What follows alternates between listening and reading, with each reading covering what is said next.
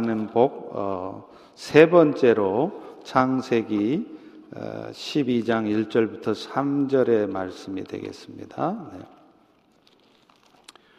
우리 스크린을 보시면서 한 목소리로 같이 에, 따라서 읽도록 하죠. 네. 시작. 여호와께서 아브라함에게 이르시되 너는 너의 고향과 친척과 아버지 집을 떠나 내가 너에게 보여줄 땅으로 가라. 내가 너로 큰 민족을 이루고 너에게 복을 주어 너의 이름을 창대하게 하리니 너는 복이 될지라. 너를 축복하는 자에게는 내가 복을 내리고 너를 저주하는 자에게는 내가 저주하리니 땅의 모든 족속이 너로 말미암아 복을 얻을 것이라 신지라. 아멘. 하나님의 이름에는 여러 가지가 있습니다. 예를 들어보면 전능의 하나님 하면 우리는 엘샤다이라고 하죠. 또 치료의 하나님을 말할 때는 뭐라고 부르죠? 라파 하나님. 또 승리의 하나님 하면 니시 하나님 그렇습니다. 그런데 창세기에서는요.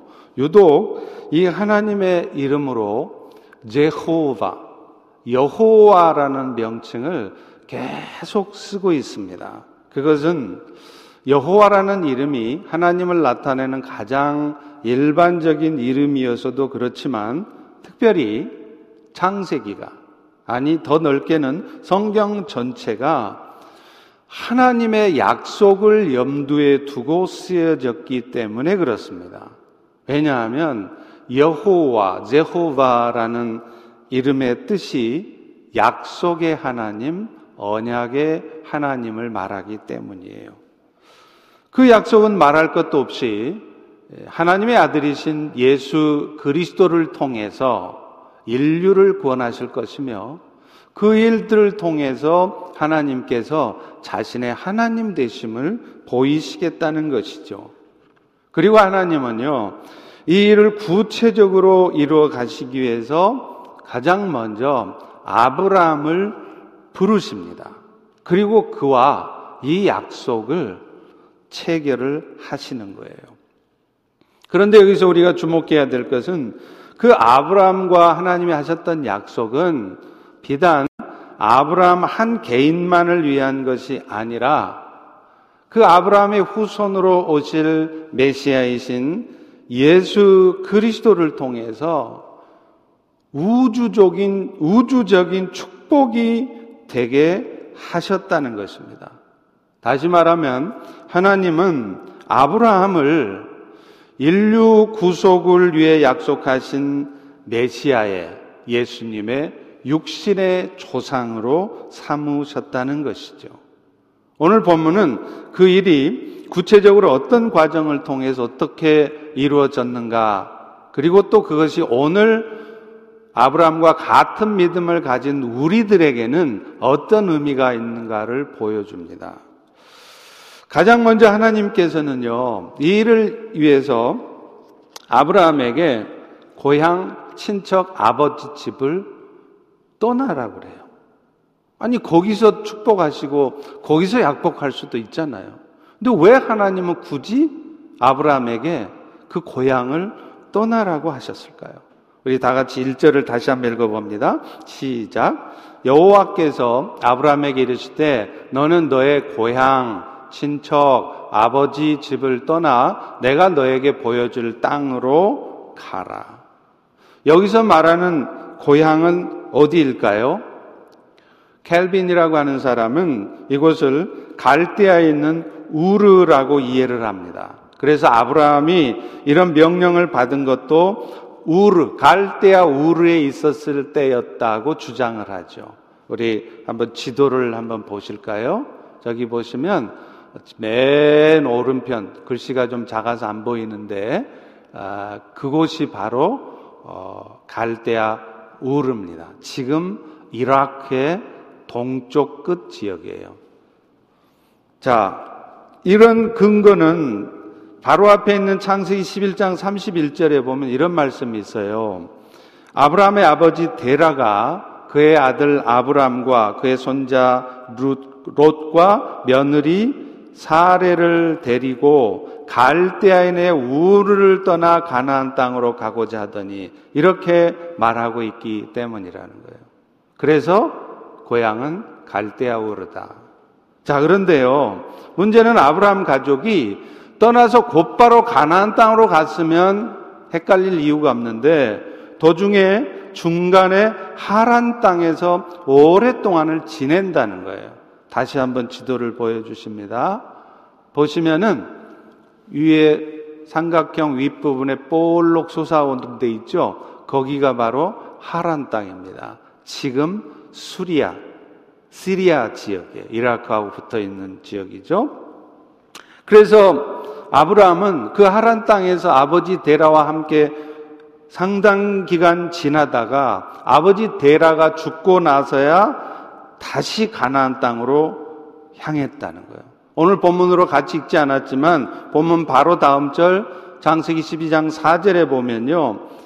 그아브라함 가족이 떠났던 곳을 하란이라고 분명히 명시하고 있습니다. 그렇기 때문에 이 말씀의 근거에 보면 그 고향이 하란이라고도 볼 수 있는 것이죠. 어찌됐든 아브라함 가족은 아버지 데라가 살아있을 때 함께 있었던 갈대아 우르든지 아니면 중간에 한동안 지냈던 하란 땅이든지 매우 익숙하고 그곳에 있으면 편안하고 정들었던 삶을 떠나야만 했다는 것입니다. 여러분 사실 기독교는요, 떠남과 분리의 역사예요. 이렇게 아브라함 역시 익숙한 고향집, 아버지 집을 떠나게 된 것도 사실은 단순하게 장소를 이동했다는 의미만이 아닙니다.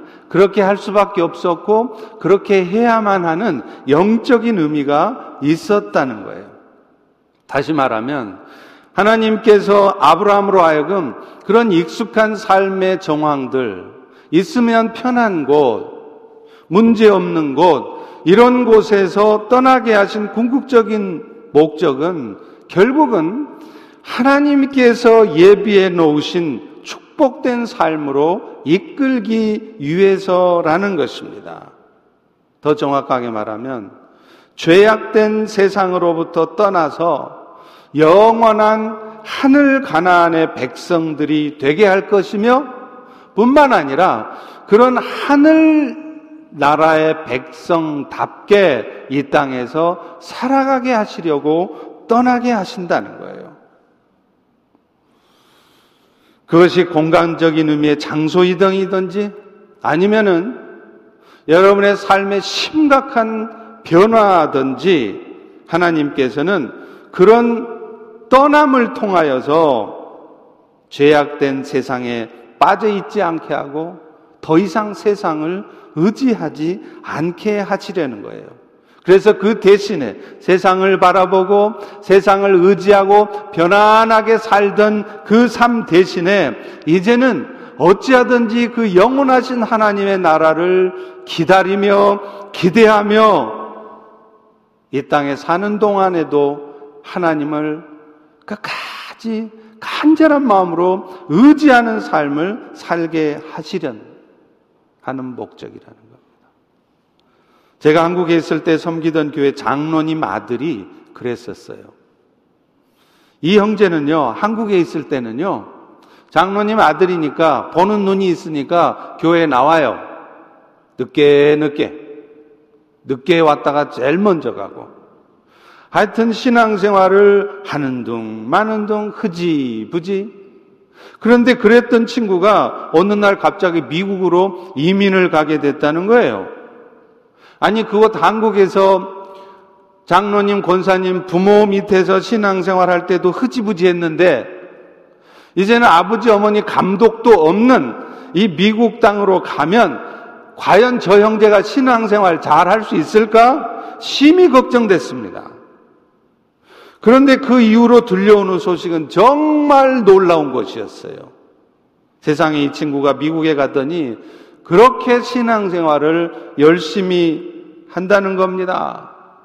매일 새벽 기도를 하는데 무려, 무려 한 시간을 운전을 해서 매일 새벽에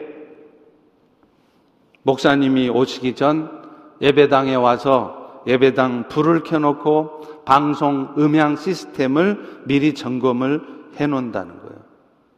여러분, 한국에서는 상상도 할 수 없는 일이었습니다. 그리고 그렇게 열심히 신앙생활을 하더니 마침내는 아버지 장로님 뒤를 이어서 아들도 그 섬기던 교회 장로로 피택이 되고 또 사업도 잘 돼서요. 가자마자 미국에 이민 간지 몇 년 안 돼서 그 가게가 있던 건물 전체를 통째로 샀습니다. 아무리 모기지를 갖고 샀다고 해도 그거 쉬운 일입니까? 그리고 좋은 집을 사게 되었다는 거예요. 얼마나 감사한 소식인지 모르겠습니다. 그런데 이 이야기를 들으면서 떠오르는 생각이 있었어요. 바로 오늘 본문의 아브라함의 이야기입니다. 하나님께서는 아브라함에게 축복을 주시더라도 그가 살던 우르 땅, 하란 땅에서 주실 수도 있었을 거예요. 그런데 왜 굳이 떠나게 하셨을까요? 그 이유는 무엇보다도 그 익숙한 삶의 정황들로부터 떠나야 또 어떻게 보면 의지할 곳이 없는 상황이 되어야 하나님 한 분만을 기대하며 바라보게 되기 때문입니다. 실제로 우리 주변에도요, 한국에 살 때는 신앙생활 제대로 안 하시던 분이 어떻게 됐는지 미국 이민 오면서 신앙생활을 열심히 하는 분들을 참 많이 봐요. 정말 많습니다. 심지어는 한국에 있을 때는 전혀 기독교 교회에 관심도 없던 분들이 미국 이민 와서 하나님을 만나게 되고 신앙생활을 열심히 해요. 이유가 뭘까요? 의지할 데가 없으니까 그래요. 바라볼 게 없으니까 그래요. 그러니까 하나님이라도 말이 안 되는 얘기지만 하나님이라도 바라보는 거예요. 기대하는 거예요. 그러다가 가랑비에 어 젖듯이 말씀 듣고 신앙생활 하면서 점점점 신앙이 자라서 나중에는 인생의 전부를 하나님 앞에 드리기도 되는 그런 상황이 온다는 것입니다. 물론 떠남이라고 하는 것이 비단 장소의 이동만을 의미하는 거 아닙니다. 한 곳에 그대로 살고 있어도 익숙하고 뭔가 의지하고 싶은 것이 있는 내가 이거라도 있으니까 살지 하는 그런 것들이 갑자기 사라져 버리거나 그런 것들을 도무지 의지할 수 없는 그런 상황이 오는 것을 포함하는 거예요. 여러분 중에도 아마 갑자기 직업을 바꿔야 되는 상황도 경험하셨을 거예요. 그렇게 잘 되던 사업이 하루아침에 내리막길을 걷더니 이제는 부도가 나서 사업을 다 접어야 되는 상황을 겪기도 하셨을 겁니다. 어쩌면 지금 겪고 계시는 분들이 계신지 모르겠습니다. 무엇보다도 요즘처럼 전대미문에 인류 역사의 초유의 이런 엄청난 재앙, 이런 재앙이 우리 가운데 덮친 상황일 수도 있습니다. 7월, 8월까지만 가면 그래도 PPP 받은 거 있고 실업수당 받은 거 있으니까 견딜만 하겠죠. 여러분, 생각해 보십시오. 만약에 이 사태가 7월, 8월이 아니라 금년 내내 계속되면, 아니 어쩌면 내년에도 계속되면, 아무리 미국이 부자라고 해도 계속해서 여러분들을 지원해 줄 수 있을까요? 여러분들이 만약에 그런 상황에 처한다면 여러분 어떻게 하실 것입니까? 어쩌면 아마 어떤 분이 그런 고백하듯이 내가 괜히 이민 왔구나. 그냥 한국에서 살 걸. 그 좋은 직장 다 버리고 내가 괜히 이민 왔구나. 그 후회하게 그 후회를 할 날이 올 수도 있다는 겁니다. 그런데 기억하십시오. 하나님께서 여러분의 삶에 그런 일들을 경험하게 하시는 것, 떠날 수밖에 없고, 모든 익숙하고 의지할 수밖에 없는 것들, 그런 것들을 버리게 하시고, 포기하게 하시는 것은 결국에는 여러분들로 하여금 복 주시겠다는 거예요. 오늘 아브라함에게 하나님이 약속하신 것처럼 하나님의 예비하신 축복을 여러분에게 주시겠다라고 하는 것입니다. 그것은 물론 말할 것도 없이 가장 먼저는 이 더 이상 이 죄악된 세상, 이 세상에다가 소망을 품고 그저 열심히 열심히 목숨을 걸고 몸 바쳐서 이 세상에서의 삶을 위해 살아가는 것이 아니라 우리가 죽어가야 될 영원한 하나님의 나라, 그 나라의 가치를 기억하고 그 나라를 위해서 사는 삶을 살도록 하나님이 우리를 떠나게 하신다는 거예요. 아브라함 역시도 그가 가야 할 땅에 대해서 잘 알고 떠난 것은 아니었습니다. 오늘 본문 1절에서도 보면 내가 너에게 보여줄 땅이라고 말하잖아요. 이 말이 히브리어 용법에서는 미래 완료형으로 쓰인 겁니다. 이 말이 무슨 말이냐? 아직 보여지지는 않았다는 거예요. 그런데 중요한 게 있어요. 반드시 보여질 것이라는 것. 미래에는 반드시 완료될 것이라는 것이죠. 그래서 미래가 되면 반드시 보게 될 땅을 말하는 것입니다. 그러나 그런 가보지 않은 땅, 미지의 땅을 가고자 할 때 아브라함 역시도 여러분이 경험했을 그런 마음들, 설레임도 있었지만 두려움도 있었을 것입니다. 내가 이 미국에 이민 가면 잘 살 수 있을까? 하나님께서 나로 하여금 어쩔 수 없이 새로운 사역을 하게 하고, 새로운 직업을 갖게 하고, 새로운 삶을 갖게 하는 이런 상황 속에서 내가 잘해낼 수 있을까 두려울 수 있을 것입니다. 그러나 분명한 것은 하나님이 우리를 어느 시점에선가 떠나게 하실 때는 결국은 그것은 우리를 복주시기 위함이라는 사실, 이 사실을 기억하시기를 바랍니다. 단순히 세상적인 의미의 축복이 아니라 이제는 죄악된 세상의 삶에 빠졌던 삶에서 벗어나서 이런 코로나 바이러스와 같은 생명을 위협하는 심각한 위기 상황을 통해서 내가 정말 의지하고 내가 정말 바라봐야 될 세상은 이 세상이 아니구나 하는 것을 깨닫게 하는 것입니다. 그래서 더 위대한 하나님의 축복으로 나아가게 하시기 위함이라는 우리 다 같이 따라서 해보겠습니다. 떠나게 하시는 것은 복 주시기 위함이다. 복 주시기 위함이라는 것을 먼저 기억하십시오. 자, 그렇다면 이렇게 이런 설레임과 두려움 속에서 하나님의 명령을 따라 떠났던 아브라함에게 하나님이 약속한 바는 뭘까요? 우리 다 같이 2절을 읽어봅니다. 시작. 내가 너로 큰 민족을 이루고 너에게 복을 주어 너의 이름을 창대하게 하리니 너는 복이 될지라. 이 하나님의 약속은 두 가지가 있었어요. 첫 번째는요, 아브라함으로 하여금 그곳에 가면 큰 민족을 이루겠다요. 근데 많은 성도들이 이 부분을 이해할 때 어떻게 이해를 하냐면, 이 큰이라는 단어를 large, 아주 백성들의 숫자가 많은 큰 나라를 생각해요. 그런데 그런 의미가 아닙니다. 여기에서의 큰은 숫자가 많은 large의 의미가 아니라 great의 의미예요. 위대한이라는 의미입니다. 그래서 영어 성경에도 보면 large size nation이 아니라 a great nation이라고 분명히 되어 있습니다.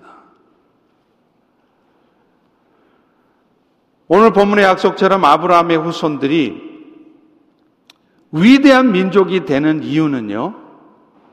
그들이 한 것도 없이 공로도 없이 자격도 없이 하나님의 택함을 받은 민족이 되었으며 또 인류 역사에서 아브라함과 같은 또 자기 민족과 같은 믿음에 속한 자들이 누구든지 하나님 나라의 백성이 될 수 있다는 것을 상징적으로 보여주는 민족이기 때문에 그렇습니다. 그래서 그들은 위대한 민족이에요. 실제로 하나님께서 이스라엘 민족을 택하신 이유는 그들이 숫자가 많아서가 아니었다고 분명히 말씀하세요. 그들이 잘난 구석이 있고 세상 사람보다 똑똑하고 일 잘하고 무슨 뭐 선한 삶을 살아서가 아니라는 거예요. 신명기 7장 7절과 8절은 이렇게 말합니다.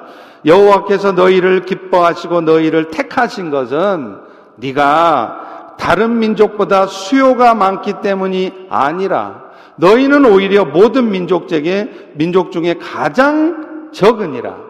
다만 다만 여호와께서 너희를 사랑하시므로 말미암아 또 너희 조상들에게 하신 아브라함을 비롯한 그 조상들에게 하신 약속을 지키시려고 너희들을 내 백성 삼았다라고 하는 것이죠.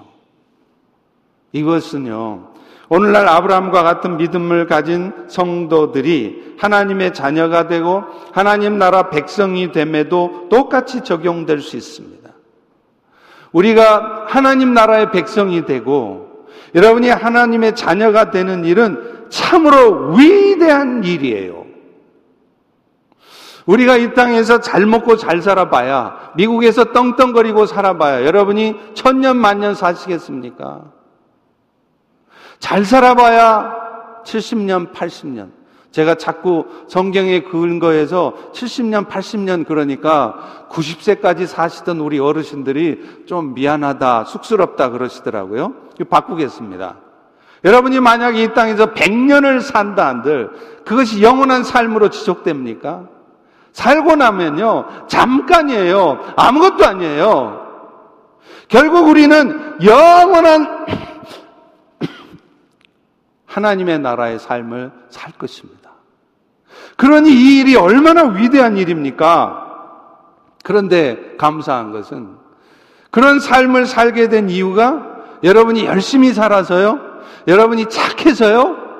No, never, no way. 절대로 아니라는 거예요. 하나님 이스라엘 택한 것이 숫자가 많아서가 아님인 것처럼 오직 하나님의 사랑과 긍휼 그 자비로 말미암아 우리가 일방적으로 하나님 나라의 백성이 되게 하신 것입니다. 그리고 그것을 이루기 위해서 오늘 본문에도 하나님이 약속한 것처럼 우리 주 예수 그리스도의 십자가의 고통과 희생 속에서 여러분이 그 은혜를 받은 것이에요. 거저 받은 게 아닙니다. 값비싼 온 우주보다 더 소중하신 예수 그리스도의 그 값비싼 생명을 희생함으로 여러분이 그 은혜를 받았다는 것입니다. 그러니까 이것이 a great blessing. 위대한 축복인 것입니다. 에베소서 2장 8절 9절도 그렇게 설명해요. 너희는 그 은혜에 의하여 믿음으로 말미암아 구원을 받았으니 이것은 너희에게서 난 것이 아니요 하나님의 선물이라. 행위에서 난 것이 아니니 누구든지 자랑하지 못하게 하리 그러므로 우리가 아브라함과 같은 믿음을 가져서 큰 민족, 위대한 민족이 되었다고 하는 것이 사실은 우리 일생에 있어서 가장 축복된 일이며 가장 자랑 삼아야 될 일이며 우리가 어떤 상황 속에서 이런 코로나 바이러스의 위기 상황에서도 계속 감사해야 될 기도의 제목인 줄로 믿습니다. 두 번째는요, 하나님께서 그에게 복을 주시어서 그 이름이 창대하게 하시겠다는 거예요. 이것은 곧 하나님께서 아브라함을 유명케 해서 그 이름이 길이 길이 남게 하시겠다는 것이죠. 실제로 그 이름은 역사 속에서 위대하게 되어 있습니다.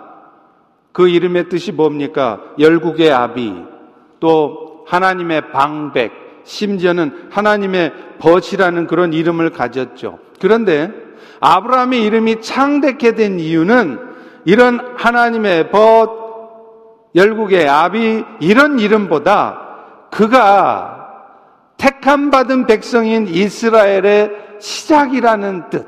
다시 말하면 믿음의 조상이라는 이름을 가진 것 이것이 가장 그의 이름을 창대하게 한 것입니다.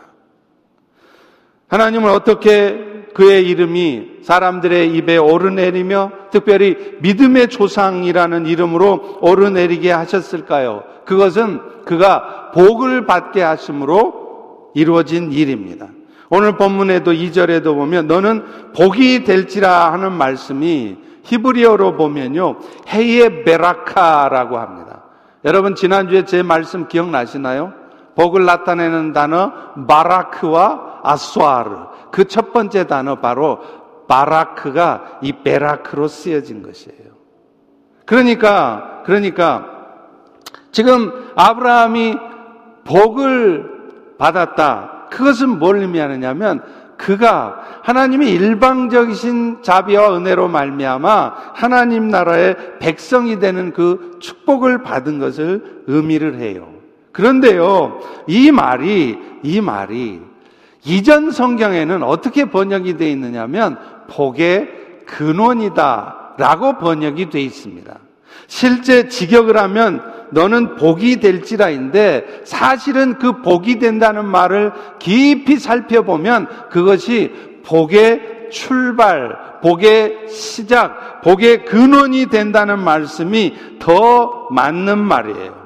왜 그러냐면 이 약속의 말씀은 결국은 아브라함의 후손으로 오실 예수 그리스도를 통해서 아브라함뿐만 아니라 온 인류가 복을 받을 것을 생각하심으로 아브라함이 그 복의 시작점이 된다는 의미로 하신 말씀이기 때문에 그렇습니다.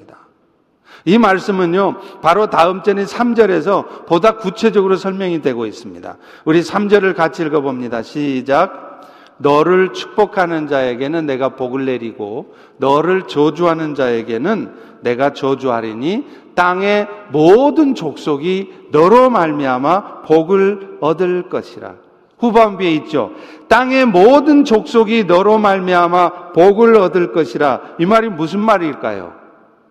나중에 나중에 아브라함의 후손으로 오실 메시아이신 예수 죄송합니다. 그리스도를 통해서 세상의 모든 사람들이 바라크의 복을 받게 될 것을 말한 것입니다. 실제로 이 약속 그대로 인류의 구원자 되신 예수님은요, 나중에 나중에 한 2000년쯤 지난 후에 정말로 아브라함의 후손으로 오셨어요. 그래서 여러분, 신약성경의 시작인 마태복음 1장 1절이 뭐라고 쓰여 있는지 아십니까? 예수님의 계보를 소개하면서 이렇게 소개해요. 아브라함과 다윗의 자손 예수 그리스도의 계보라. 구원자이신 예수님이 구약 성경의 예언 그대로 또 최초의 약속인 아브라함에게 했던 그 약속 그대로 그의 후손으로 오셨다는 것을 하나님은 그 약속을 정확히 지키셨다는 것을 보여주는 것입니다. 사실 이 복은요, 인간의 타락으로 말미암아 주어진 저주로부터 벗어나게 해주는 것이었습니다. 여러분이 잘 알고 계시지만 장세기 3장 16절부터 19절에 보면 첫사람 아담의 타락으로 말미암아 그 자신뿐만 아니라 그의 모든 후손들 여러분을 포함한 온 인류가 받아야 될 저주의 내용들을 잘 말하고 있지 않습니까? 여자한테는 임신하는 고통을 더할 것이고 수고함으로 자식을 낳을 것이며 또 남편을 원하고 남편이 너를 다스리게 될 것이다. 또 아담에게는 뭐라고 말합니까? 땅은 너로 말미암아 저주를 받아서 너는 수고해야 땀을 흘려야 네 소산을 먹을 것이다. 그리고 이 지구도 이 땅도 부패하고 타락해서 점점점 환경이 오염될 것이고 이 환경 오염으로부터 인류를 구원해낼 방법은 인간에게는 없게 될 것이다. 이렇게 말씀한 거예요. 그러다 결국 어떻게 된다고요? 죽는 겁니다.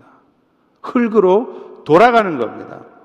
그런데 하나님께서는 그런 인간들을 불쌍히 여겨 주셔서 그들을 구원하시기로 작정하시고 그것을 약속하셨습니다. 그런데 이 약속은요, 놀랍게도 아담이 타락해서 그 타락에 대한 벌로서 방금 앞서 읽었던 그런 말씀의 저주를 받은 즉시로 하나님은 약속을 하셨다는 거예요. 그게 창세기 3장 15절에 보면 나옵니다 내가 너로 여자와 원수가 되게 하고 너의 후손도 여자의 후손 와 원수가 되게 하리니 여자의 후손은 너의 머리를 상하게 할 것이며 너는 그의 발꿈치를 상하게 할 것이라. 여기서 말하는 여자의 후손은 바로 죄와 죄로 말미암는 사망으로부터 우리를 건져 주실 그리스도를 상징하는 거예요.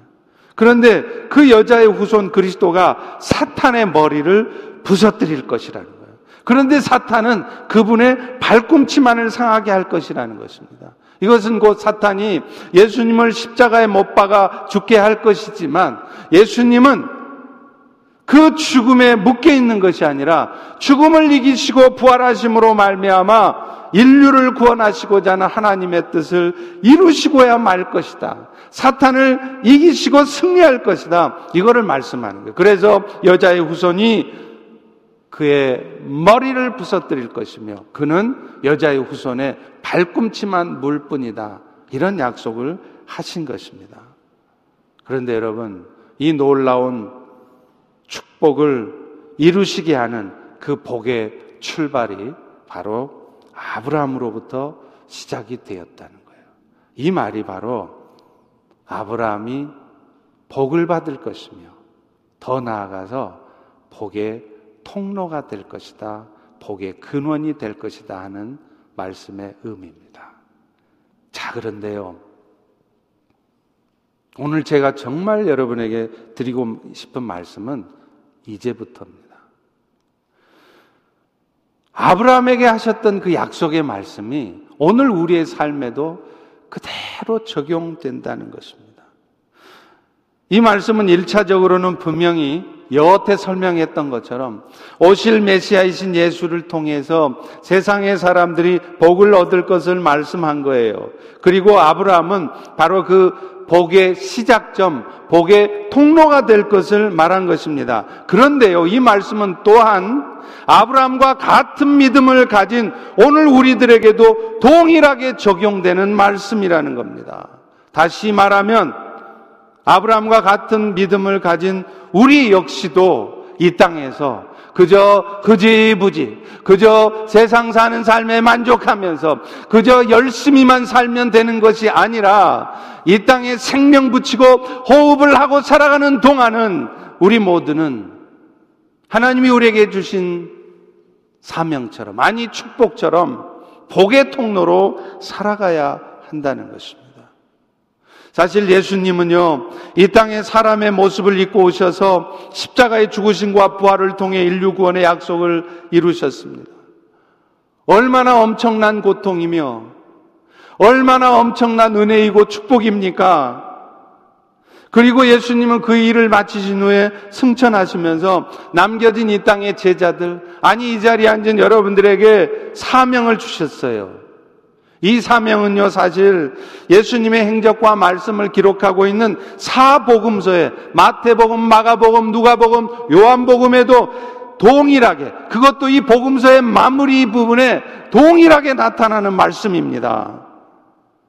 마태복음 28장 가장 마지막 말씀이죠. 18, 19절, 20절은 이렇게 말해요. 너희는 가서 모든 민족을 제자 삼아 아버지와 아들과 성령의 이름으로 세례를 베풀고 내가 너희에게 분부한 모든 것을 가르쳐 지키게 하라. 마태복음만 그래요? 마가복음 16장 15절은 이렇게 말합니다. 너희는 온 천하에 다니며 만민에게 복음을 전파하라.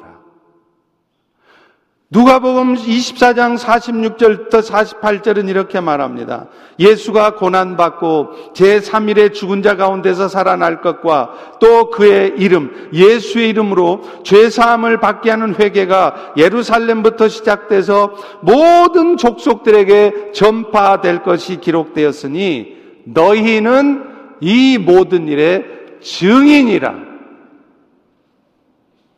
마지막 요한복음 요한복음 20장 21절에도 말합니다. 제자들에게 부활하신 주님이 나타나셔서 이렇게 말씀합니다. 너희에게 나로 말미암는 평강이 있을지어다. 아버지께서 나를 이 세상에 선교사로 보내신 것처럼 나도 너희를 이제 세상에 선교사로 보내니라. 주님으로 말미암아 주어진 평강, 하나님과 사람을 화목하게 하신 주님의 평강이 이제 제자들을 통해서 세상에 전해지기를 원하셨다는 거예요. 그런데 여러분 기억하십시오. 이 사명은 예수님의 열두 제자들에게만 주어진 것이 아니에요. 오늘날 주님을 따르는 우리 모두에게 주어진 것이라는 것입니다. 왜냐하면 여러분 모두는 다 주님을 따르는 제자들이기 때문에 그렇습니다. 우리는 직접 예수님으로부터 사명을 받지 않았습니다. 그러나 성경을 말씀을 통해서 우리는 동일한 사명을 받은 것이에요. 바꿔 말하면 하나님은 오늘도 여러분들을 통해서 여러분이 먼저 받은 이 구원의 은혜, 그 그리스도의 사랑이 땅끝까지 전해지도록 여러분이 복의 통로가 되기를 원하신다는 것입니다. 오늘도 여러분의 삶에 뜻밖의 상황이 와서 이 코로나 사태로 말미암아서 어쩌면 이 사태가 1년이고 2년이고 계속 진행이 된다고 한다면 우리의 삶이 어떻게 될지 도무지 알 수 없는 이런 절박한 상황으로 여러분을 몰고 가신 이유도 심지어는 여러분이 코로나 바이러스에 걸려서 생명을 담보할 수 없는 상황에 처하게 된 이유도 여러분의 사랑하는 자식들, 눈에 넣어도 아프지 않을 여러분의 사랑하는 자식들에게 심각한 인생의 위기가 닥친 이유도 바로 이것 때문이라는 거예요. 우리가 이 땅의 삶을 어떻게 살아가야 할 것인가? 복의 통로로 살아가라는 사실을 다시 한번 분명하게 잊어먹고 있었던 우리한테 오늘 여러분들한테 분명하게 기억하도록 여러분이 그동안 편하게 살았던 삶으로부터 여러분의 익숙한 삶의 정황으로부터 떠나게 하셔서 뜻밖의 상황들, 감당할 수 없는 상황들을 경험하게 하신 것입니다. 그런데 여러분 기억하십시오. 이 일은 엄밀하게 말하면 의무이기 전에 축복이에요. 왜냐하면요. 우리는 어차피 이 땅에서 삶을 마칩니다. 그러면 주님 앞에 서게 돼 있어요. 그럴 때 우리가 주님 앞에 서서 뭐라고 말하겠습니까? 저는요, 제가 미국 이민 가서요, 얼마나, 얼마나 힘들게 살았는지 아세요? 새벽부터 밤늦게까지 땀 뻘뻘 흘리면서 정말 수고했는데요. 나 잘 살자고 그런 게 아니라요. 내 자식들 때문에 내가 정말 희생했습니다. 여러분 주님 앞에 섰을 때 그렇게 말하시렵니까? 그러면 주님은 물으실 거예요. 나는 너를 위해서 내 고귀한 생명을 희생했는데 넌 나를 위해서 무엇을 희생했니? 너는 너와 네 자식을 위해서 희생했다고 하지만 너는 너에게 생명을 준 나를 위해서는 뭘 희생했니? 라고 물으신다면 여러분 도대체 뭐라고 대답하실 것입니까? 오늘 하나님께서 여러분의 삶의 그 정황으로부터 떠나게 하시는 이유는 여러분이 주님 앞에 섰을 때 할 말이 있게 하시려고 하는 거예요. 하나님의 은혜로 예수 믿어 천국은 갔지만 주님 앞에 설 수는 있었지만 그 주님 앞에서 주님, 내가 주의 은혜를 위해서 이렇게 살다가 여기 왔습니다라고 할 말이 있도록 부끄러운 구원을 받지 않도록 그런 사명을 주신 것입니다. 그러니 이것이 여러분 부담스러운 일입니까? 축복된 일입니까? 그러면 어떻게 사는 것이 복의 통로로 사는 걸까요? 말할 것도 없습니다. 내가 받은 그리스도의 사랑을 항상 먼저 기억하고 그 사랑을 나타내는 거예요. 앞서 말한 것처럼 예수님도 딱 두 가지 명령을 이 땅에 주셨잖아요. 선교 명령, 복의 통로로 살아가는 명령. 그리고 또 하나가 뭐냐면 요한복음 13장 34절과 35절의 말씀처럼 새 계명을 너희에게 주노니 서로 사랑하라. 내가 너희를 사랑한 것 같이 너희도 서로 사랑하라. 이럴 때 이렇게 사랑하고 살 때 비로소 네가 내 제자인 줄을 알 것이다. 그럴 때 비로소 여러분들이 그리스도의 은혜를 받은 구원받은 백성 크리스찬이라는 것을 아시겠다는 거예요. 어떻게 할 때요?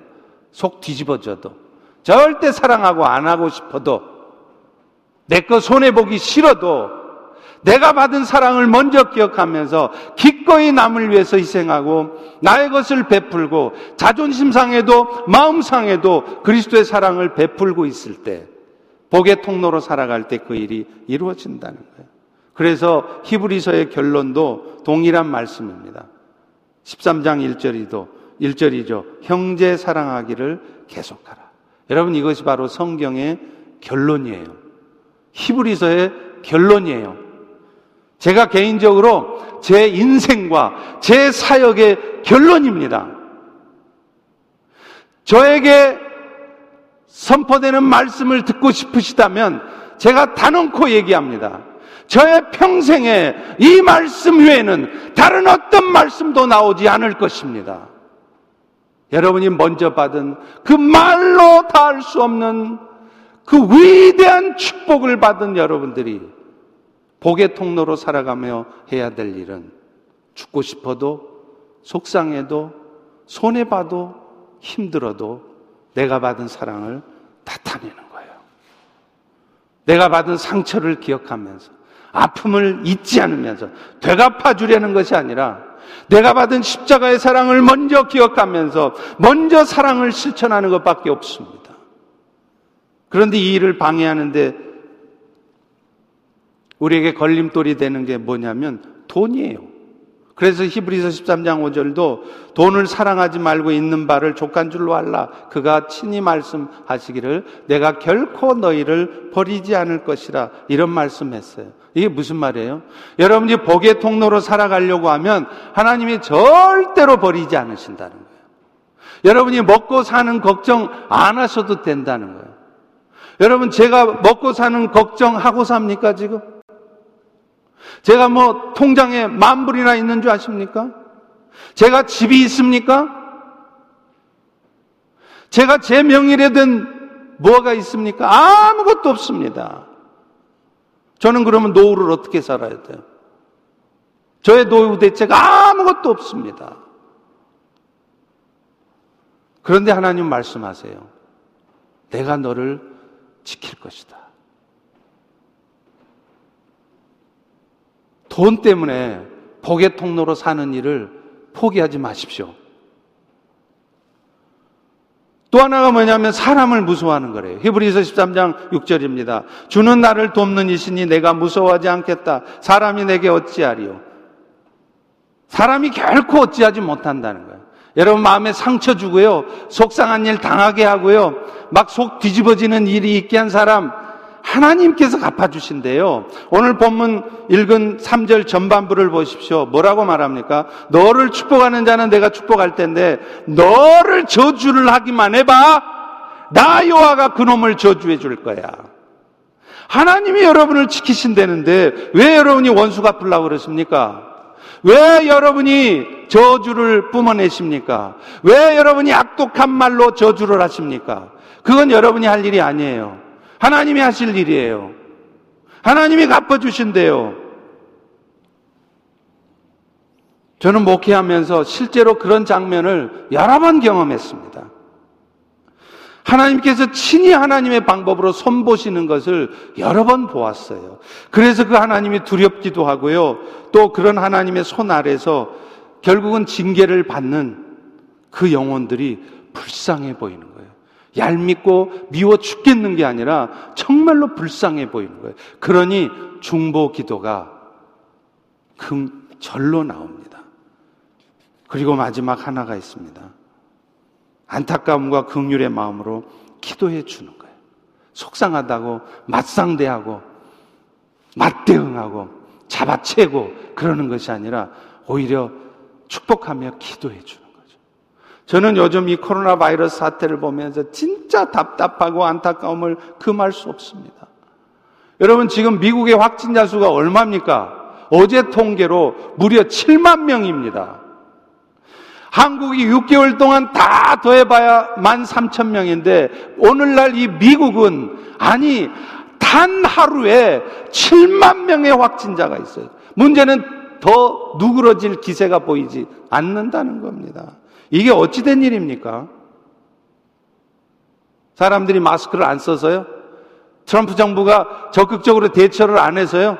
저는 보다 근본적인 이유가 있다고 봅니다. 그게 뭡니까? 미국이 아직 영적으로 깨어나질 않아요. 세상 사람들이야 영적으로 어둠 가운데 있는지조차 몰라요. 그러면 교회들이라도 깨어나야 되지 않습니까? 그런데 미국 교회들조차도 영적인 어둠 가운데 있어요. 그저 코로나 바이러스를 두려워만 하면서 빨리 치료제가 나오기를 기대만 하지 자신들이 정말 복의 통로로 살았는지를 돌아보면서 가슴을 치면서 통회하면서 하나님 앞에 눈물로 회개하지 않는다는 거예요. 눈물로 기도하지 않는다는 거예요. 여러분, 그러면 미국 교회가 안 하면 우리 이민교회라도 해야 되지 않습니까? 우리라도 해야 되지 않습니까? 여러분, 이것이 바로 복의 통로로 사는 것입니다. 말씀을 맺겠습니다. 성도들의 실제적인 삶은 잃은 자를 되찾는 것이어야 합니다. 잃은 자들을 세상에서 방황하고 있는 자들을 되찾는 능력을 잃은 성도 교회는 더 이상 참된 교회 성도가 아닙니다. 오늘 여러분 이 말씀 들으시고 가슴 깊이 새기세요. 내가 진짜 복의 통로로 살아왔는지 그렇게 살고 있는지 아니었다면 오늘 눈물로 회개하시면서 하나님 먹고 살 걱정 이제 다 던져버리고 어찌하든지 포기의 통로로 살겠습니다. 결단하는 여러분 되시기를 축원합니다. 기도하겠습니다. 하나님, 오늘 또 이 생명의 말씀을 통해서 우리의 삶이 어찌해야 될지 다시 한번 깨닫게 하시니 참으로 감사합니다. 이제 이 말씀들을 붙들고 우리가 간절한 마음으로 기도할 때 우리의 심령의 큰 외침과 은혜가 또 눈물의 회개가 또 위대한 결단이 있도록 은혜 베풀어 주옵소서 예수님 이름으로 기도